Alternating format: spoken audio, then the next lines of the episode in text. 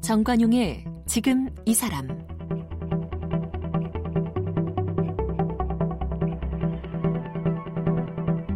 여러분 안녕하십니까 정관용입니다. 얼마 전에 양승태 전 대법원장 사법부 수장 출신으로는 헌정사상 처음으로 구속됐죠.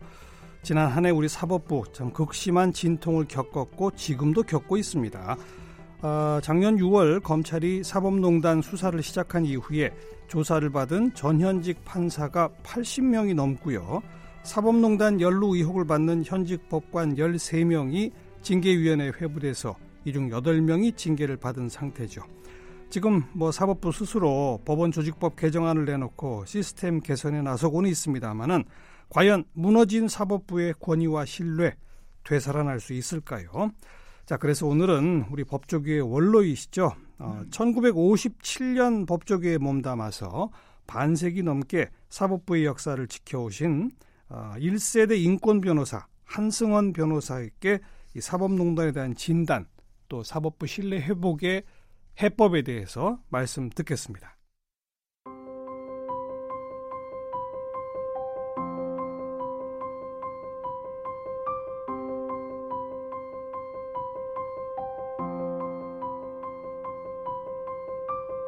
한승원 변호사는 전북대 정치학과를 졸업했습니다.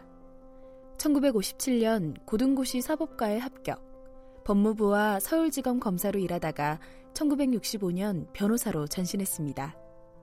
이후 한 변호사는 역대 독재 정권 아래서 탄압받는 양심수와 시국 사범의 변호와 민주화 인권운동에 힘을 기울였는데요. 동백림 간첩단 사건, 김지아 시인의 오적 피라 사건 등을 변론하며 시국 사건 1호 변호사로 이름을 날렸습니다. 그런가 하면 1975년에는 어떤 조사 피라 사건으로 그리고 1980년에는 김대중 내란 음모 사건으로 두 번에 걸쳐 옥고를 치르기도 했습니다. 변호사 자격 박탈이 된 후 8년 만에 복권돼 변호사 활동을 재개해 피라 사건을 포함한 시국 사건의 변호를 계속했습니다. 감사원장과 사법제도 개혁 추진위원회 위원장을 지냈고 국제 엠네스티 한국지부 전무이사와 헌법재판소 자문위원을 비롯해 서울특별시 시정고문단 대표 등을 역임했습니다. 중앙대와 서강대 등에서 저작권법을 강의했고 현재 전북대학교 석좌교수를 맡고 있습니다. 그동안 펴낸 저서로는 한승원 변호사 변론 사건실록, 분단시대의 법정, 권력과 필화, 재판으로 본 한국 현대사, 법치주의여 어디로 가시나이까 등 40여 권이 있고요. 시집 노숙과 하얀 목소리를 비롯해 유머집인 산민객담 시리즈 3권도 출간했습니다. 지금까지 인재인성대상, 정일영, 이태영 자유민주상, 한국인권문제연구소 인권상, 임창순 학술상과 단지상 등을 받았습니다. 그리고 지난해 대한민국 사법부 70주년 기념식에서 국민훈장 무궁화장을 받았습니다. 네, 우리 법조계의 원로이시고 뭐 시국 사건 1호 변호사로 유명하신 우리 한승원 변호사님 나오셨습니다. 어서 오십시오. 네. 네. 먼저 축하드릴 게 지난해 그 사법부 70주년 맞아서 국민훈장 무궁화장을 받으셨네요. 그거 축하받을 일인지 잘 모르겠어요. 축하받으셔야죠. 어, 어느 정권 때는 그 이래 이런 사건을 맡지 말라고 했다가 맡으니까 진역을 살렸는데 예, 예, 예. 이제는 그때 그 사건 맡아서 했다고 군장을 주니까 네. 이거 감지덕지 해야 되는 건지 하여튼 그 맥을 지금 짚어보기가 참 힘드네요. 역사가 바른 방향으로 가는 거 아니겠습니까? 글쎄요. 얼마나 겠습니까 그럼. 네. 어, 양승태 전 대법원장 구속을 보시고 첫 소회가 어떠셨어요? 예, 그 참, 그 전날 어떤 모임에서 법조인들을 이런저런 얘기하다가 예. 구속영장 떨어진다 안 떨어진다 하고 이제 어, 뭐 논의 아닌 뭐 논의를 했어요. 온 국민이 그랬죠 네. 사실. 근데 네. 저는 기각될 거라고 했어요. 어. 왜냐하면 사법농단이 드러난 뒤에 여러 가지 그 법원 행태 내에 음. 예, 영장을 심사하는 사람이나 영장에 의해서 운명이 좌우되는 분들 그 언행이나 뭐 이런 게 썩 마음에 들지 않아서 네. 어, 결국 그 자신을 방어하기 위한 그 사법권으로 흐르지 않겠는가 하고 예. 어, 그 자리에서는 기각될 거라는 게 다수설이었는데 다수였어요. 예. 어. 그런데 뭐 그 다음 날 보니까 아, 발부가 됐어요. 발부가 됐더군요. 참 엄청난 일입니다 이게. 음. 지금 역대 대통령도 지금 두 사람이 예, 감옥에 가 있는데 대법원장까지 수감이 돼 있다고 하니까 예. 이거 무슨 저 법률 좀 안다고 해서 이러고 저러고 함부로 말할 계제는 아니다. 음. 라는 생각을 하고 있습니다. 네. 그 과거 독재 정권 시절에 아까 한 변호사님께서 뭐 이런저런 사건 변호 맡았다고 감옥에 가두더라 이런 말씀도 하셨지 않습니까? 네. 그리고 그때는 사법부가 사실 정권 권력의 눈치를 보고 권력에 휘하해서 권력이 시키는 대로 판결을 내리고 그랬었지 않습니까? 네. 네. 근데 요번의 경우는 대법원이 자기들이 원하는 무슨 상고법원인가 뭔가 하기 위해서 적극적으로 권력에 다가갔다는 점. 네. 이 점이 상당한 차이 아닐까요? 네. 어떻게 평가하세요? 과거에 그 사법부 독립, 네. 또 뭐 여러 가지 그 권력 구조 문제에서는 사법부가 뭐라고 할까 이제 운동으로 말하면 서브를 넣은 게 아니고 넘어오는 서브를 어떻게 잘 받느냐 피동적인 입장에서 배구에서 안전 수비수. 결과를 피하자 예. 아니면 뭐 피할 수가 없으니까 승복한다 음. 라는 거였는데 어 이번 건 보면은 오히려 이쪽에서 네. 서브 권을 갖고 그러니까요. 먼저 이게 성공을 한 거. 예. 다시 말해서 조금 그 능동적인 수법을 썼다. 네, 네. 는데 대해서 정말 놀랐습니다. 예. 여기에서 오는 건 막는 것도 사실 어렵잖아요. 그러니까요. 어, 그런데 그게 아닌데 다른 의도로 어, 오히려 권력적에 음. 어, 이쪽에서 다가갔다는 거.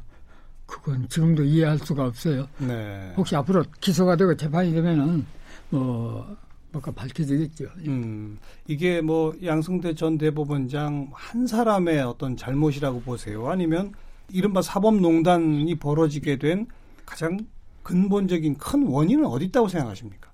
저는 과거에 그 사법부가 이번과 같은 뭐랄까 부끄러운 그런 노출이 되기 전에도 예. 어, 저는 사법부에 대해서 좀 비판적인 네, 네. 입장을 네. 취하고 변론을 통해서 또 언론에서 그렇게 말한 바가 있습니다. 예. 그 뭐냐 하면 사법부의 독립을 말할 때는 위풍을 염두에 두고 어, 하는 건데 그렇죠. 사실은 드러나지 않아서 그렇지 내풍의 문제가 더 심각하다. 내풍. 아, 사법부 내부에서 여러 가지 음. 문제. 그러면 사람들이 아마 그 무슨 말인가 했을 거예요. 이제 보니까 안으로 골마 터지고 음. 안에서 이렇게 넘어지고 부서지는 그 내풍이 외풍보다 훨씬 이렇게 심각한 것이다. 네. 라는 것을 우리가 새삼 느끼게 됐죠. 네. 수십 년 변호사로서 사법부를 지켜보아 오셨잖아요. 네. 그 내부에 뭐가 어떻게 골마 터지던가요, 보니까. 좀 구체적으로 말씀해 주시면. 재판에 대해서도 네. 간섭이 있었죠. 뭐 그렇죠. 뭐 심지어 저 남산으로 일컫는 중앙정보부 같은 데서 요원이 와가지고 뭐 판사실 법원장실을 수시로 드나들면서 음. 뭐 특정 사건에 대한 것도 자꾸 따져 물어보고 이렇게 했거든요. 네, 네. 어, 그게 엄청난 그참 어, 침략 행위인데 서로 그냥 그러려니 하고 발설을 안 하니까 그냥 넘어갔잖아요. 네. 그러나 그것이 우리가 알게 모르게 판결문에 음. 그대로 이제 나타나서 무죄될 사람이 유죄가 되고 또 풀려날 사람이 오히려 더 징역을 사는 이런 결과가 됐죠.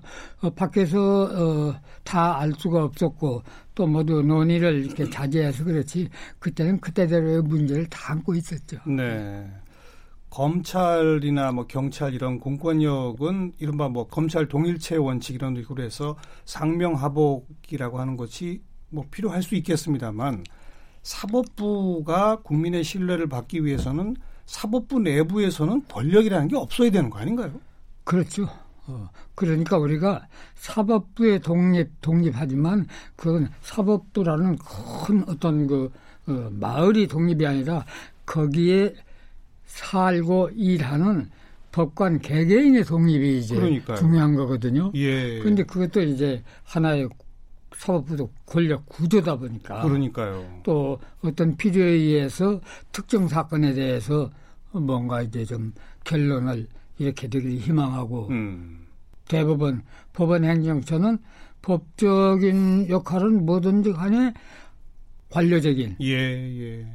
개개 법관들에 대해서 필요하면 어떤 영향을 주는 그렇죠. 뭐 인사권을 통해서 하든 네. 어, 뭔가 이런 것이 이제 꾸준히 이어져 왔죠. 음. 어, 그건 어, 말을 예, 터놓고 안 해서 그렇지. 예, 전직을 겪은 사람들이나 그걸 옆에서 함께 보면서 네. 사법을 이렇게 그 끌어온 사람들은 다 아는 건데 이번에는 그게 너무 뭐까 제 방으로 말하면 한 폭탄이 푹 터져서 네, 네. 그래 이제 이렇게 된 거 아닌가 싶은데 네. 사법부 내에도 승진, 인사 뭐 이런 것 때문에 예, 권력이 보, 생기고 보직도 있고 뭐 그렇죠. 뭐 여러 가지 있죠. 예. 또 그렇게 해서 승진도 하고 보, 좋은 보직을 맡고 그리고 뭐 이따가 옷을 벗고 변호사를 하면 정관예우로 또 떼돈을 벌고 아. 뭐 이런 일종의 그 예. 우리의 잘못된 관행이라고 그럴까요? 예. 바로 그게 뿌리인 거죠. 그렇죠. 그래서 어, 아까 말씀드린 인사 문제도 있고 음. 뭐 보직도 있고 또 하나는 어떤 특정 사건을 맡기기에는 좀 마음이 불안한 음. 그런 경우에는 사건의 담당 사건 배당도 배, 당을 어. 뭐 법원 행정처나 아니면 지방법원의 어, 어떤 책임자가 예, 예. 어, 우리는 몰랐지만은 그걸 이렇게 인위적으로 음. 어, 조작하고 했지 않는가. 그때도 뭐 이, 공론화돼서 어, 크게 소문나지는 않았지만 네. 법적인 안팎에 있는 우리는 그걸 짐작도 하고 음. 추측도 하고 확실히 또 알기도 하고 네, 네. 하지만은 그걸 정면으로 이제 치고 나서는 음. 그런 건 막 서로 피하고 어, 나가는 네. 그런 그 풍습이 있었죠. 그동안 그랬었는데 이번에는 검찰이 본격적으로 그 사법농단을 수사에 들어가서 뭐 법관들 80명 이상을 수사를 하고 지금 이제 그러고 뭐 전직 법원행정처 차장, 전직 대법원장까지 구속된 뭐 이런 상황 아니겠습니까? 네. 심지어 지금 물론 본인은 뭐 부인하고 있습니다마는 그 일제 강제징용된 사람들 관련된 소송에서 일본의 그 전범 기업 측을 변호하던 우리나라 국내 최대 로펌 김현장 소속 변호사를 대법원장이 직접 만났다. 그러니까 이 얘기는 해당 사건의 어느 한 측을 대법원장이 직접 접촉했다는 거 이거 아, 어떻게 네. 생각하세요? 저도 어, 그 일본 측을 대변하는 변호사들을 만났다 그래서 그 정말 깜짝 놀랐어요. 네. 그럴 수가 없는 거죠. 어. 그러니까 의도가 뭐든 가령 예컨대 아 대법원에 연간 처리해야 될 건수가 뭐 몇만 건인데 예, 몇천 건인데 대법관 손이 모자라니까 네. 대법원 말고 상고법원을 따로 하나 둬야겠다. 예. 라는 그 차관까지야 좋지요. 있을 어. 수 있는 생각이죠. 그리고 이제 예, 어. 예, 거기에 대해서 우리가 논의를 많이 예, 했습니다. 지금도 하고 어, 있고요, 사실. 했는데 그 상고법원 설치의 목적을 달성하기 위해서 음. 가령 정치권이나 대통령의 협조가 필요하다고 해서 어떤 그 특정 사건, 그 특정 이해관계 있는 문제를 네. 이쪽에서 보따리를 싸가지고 가서 이렇게 풀어서 얘기했다는 것은 예. 그 상고법원 설치의 필요성이 아무리 절실했다고 해도 음. 그건 대법원장으로서는 정말 잘못한 겁니다. 예. 네, 네. 우리 변호사님 많은 책을 쓰셨는데 그 책 가운데 한 권이 법치주의여 어디로 가시나이까 이런 제목의 책이 있지 않습니까? 네, 네, 네. 법치주의라고 하는 것의 근본 핵심은 뭐고 그 법치주의가 살기 위해서는 사법부가 어때야 되는 겁니까? 네. 법치주의 그러면 우리는 법대로 하는 거, 음. 법으로 다스리면 되는 거. 그것은 우리 국민들의 그 어떤 권리라기보다는 대개는 이제 정치권을 비롯한 그 국가 권력, 귀족들이 이제 그걸 행사하는 거다. 예. 이렇게 생각하고 예. 다시 말해서 법치주의 그러면 국민들이 국가 권력에 복종하고 네. 거기에 지배당하는 그런 걸 염두에 두고 법치주의라고 합니다. 예. 우리는 예. 그 이제 제가 다른 데도 언급을 했습니다만 그건 아니고 무릇 법치주의라는 것은 적어도 근대 이후의 법치주의는 음흠. 파향적 지배 수단이 아니고 예. 오히려 국민들의 의사에 의해서 이루어진 기법을 가지고 국가 권력 상층부에 대해서 준법에 의한 음. 국가 운영을 해라. 그렇죠. 라고 하는 다시 말해서 상층부 권력을 네. 제약하는 어떤 틀로서 네, 네. 법치주의 이게 올바른 법치주의 파악인데 우리는 아직도 그게 상하가 뒤바뀌어 가지고요. 뒤바뀌어 있죠. 어, 아 이거 뭐 법치주의니까 그저 권력에 이렇게 따르는 거 복종하는 거고 한데 예, 제가 그러죠. 너무 그 이런 어려운 얘기하면 모두 안 좋아하니까 올바른 법치주의는 상향적 견제 장치가 그렇죠. 제대로 작동해야지 이게 법치주의고 예. 반대로 하향적 지배선으로서 그게 법치주의라면 지금까지 세계에서 나치 히틀러나 네. 아니면 일본 제국주의처럼 법치주의를 잘한 데가 없다고 해야죠. 어, 예. 그래서 저는 쉽게 상향적이냐 하향적이냐. 그렇죠. 예. 상향이냐 하향이냐 할 때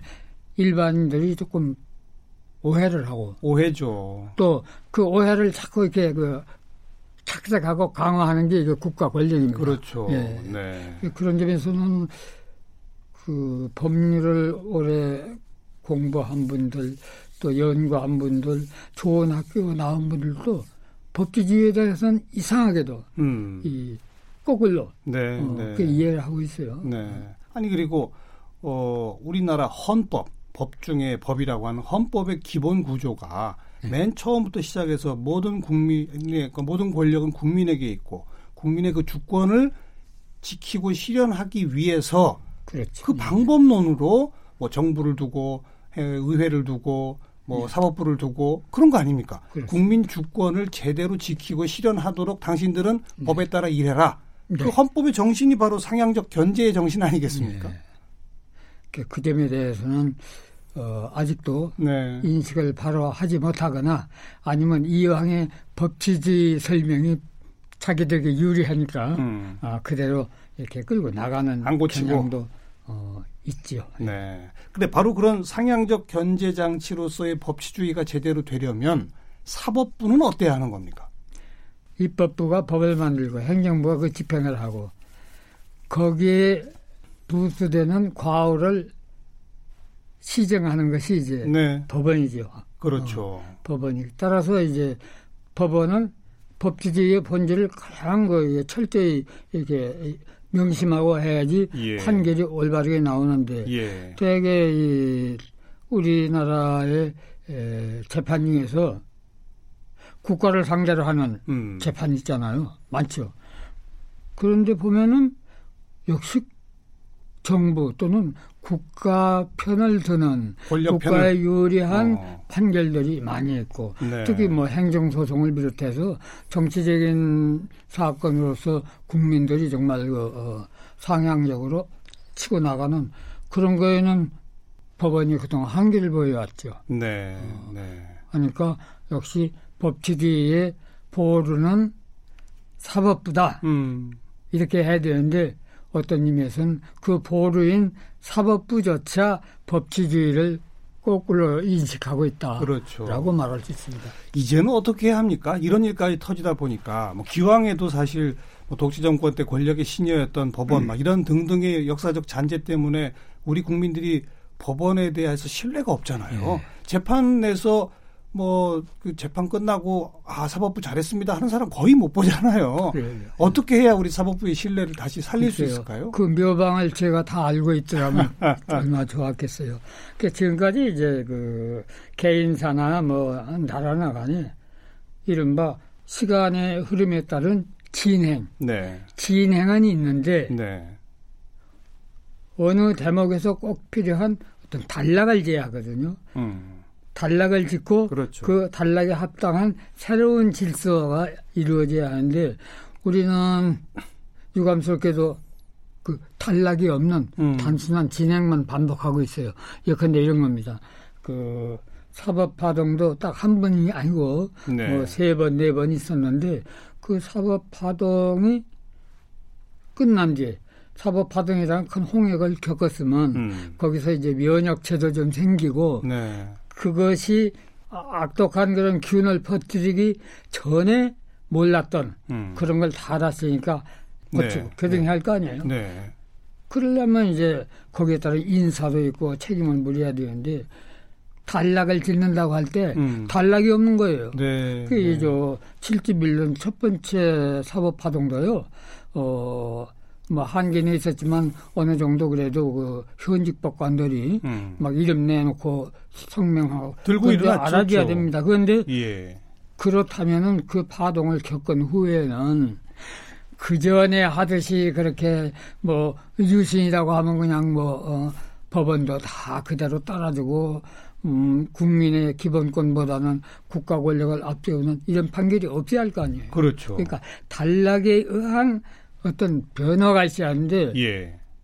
그게 진행만 있고 음. 단락에 따른 변화가 없어요. 이번에는 좀 단락을 그러니까 이번에는 네. 그래서는 네. 안 되는데 예, 예. 하는데 그게 전에 비해서는 뭐 의회도 그렇고 많이 그 민주적으로 이렇게 체질이 잘 되어 있는데도 어, 이 법치주의 문제, 국가 권력의 문제에서는 이렇게 아주 근본적인 걸 파악을 안 하고 뭐도 하는 것 같아요. 네. 그걸 너무 따지면 국회에도 예. 예. 따지면 결국 자기들한테도 불리하니까. 아이고. 그러니까 자기 중심으로 법치주의를 이해하고 또 그걸 강조하는 걸로 해서 자기 집단의 이익을 계속 음. 지킨다. 음흠.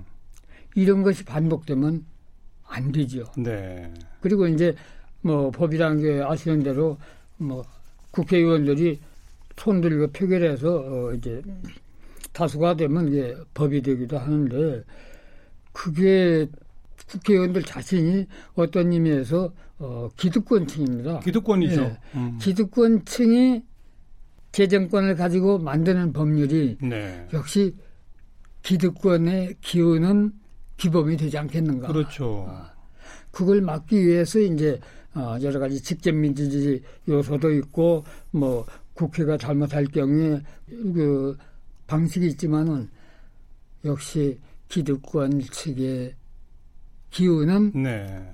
법률 그리고 기득권 측의 기드는 판결 판결 예. 안 되죠. 그 어느 분이 이제 그런 말 하잖아요. 이 기울어진 운동장에서 지금 네. 운동을 하는 거예요. 네. 그 기울어진 것을 되도록이면 이렇게 수평으로 이렇게 놓아야 하는데 음.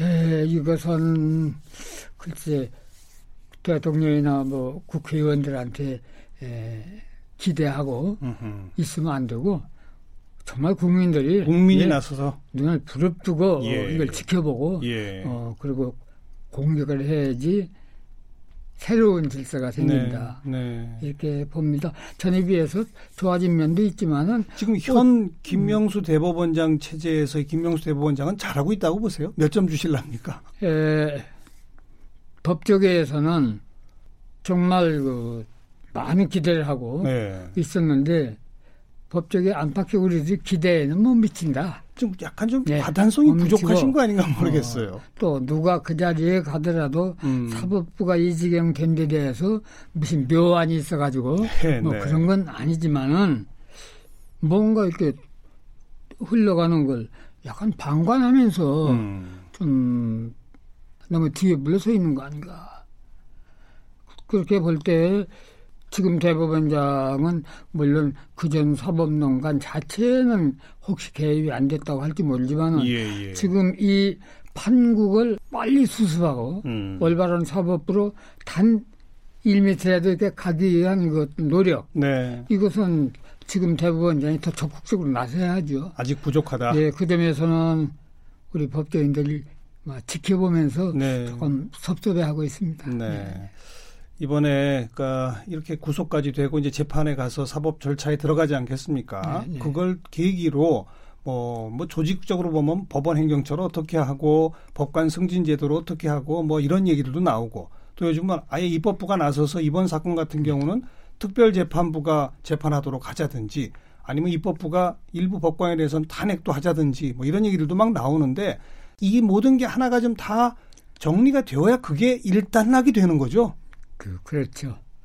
또 하나는 우리가 이제 아이디어나 말로서 하기는 쉬운데 음흠. 막상 예를 들어서 사법부에 대해서 판단을 책임져라 아니면 징계한다. 네. 뭐 이렇게 이제 지탄을 할 경우에 그걸 반성하면서 계속 일을 해주기를 바라지만 아 그렇습니까 하고 사표를 내고 음.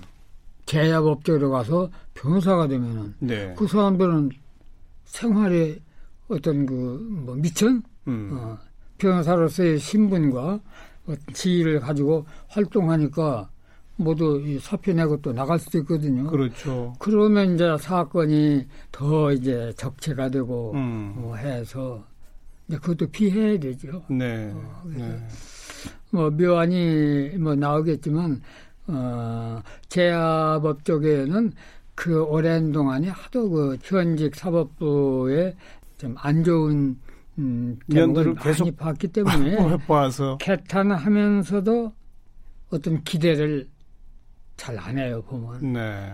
이번엔 그래도 아까 말씀하신 것처럼 우리 국민들이 더 눈을 부릅뜨고 감시의 눈초리를 보내고 일단락되고 개혁 쇄신하도록 지켜봐야 된다는 말씀 아닙니까? 아, 그러면 그렇죠. 그 출발의 근본은 법치주의의 기본 정신.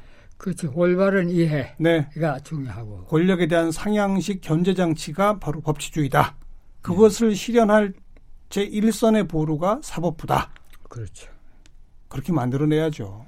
네. 네. 그 대학의 뭐 교과서라는 말이 이 합당치 있지만 어쨌든 대학 법대 학생을 포함해서 대학생을 하는 동안에 읽고 네. 이해하는 그책 중에 법치주의를 올바르게 설명하고 예, 예. 강조한 책들이 의외로 없더라고요. 어. 어 그래서 그전에 유명한 교수님들이 다 하고 공부를 했는데 예, 왜 이런 말은 없는가. 네. 바로 그 근본으로 다시 돌아가자. 그 네. 말씀.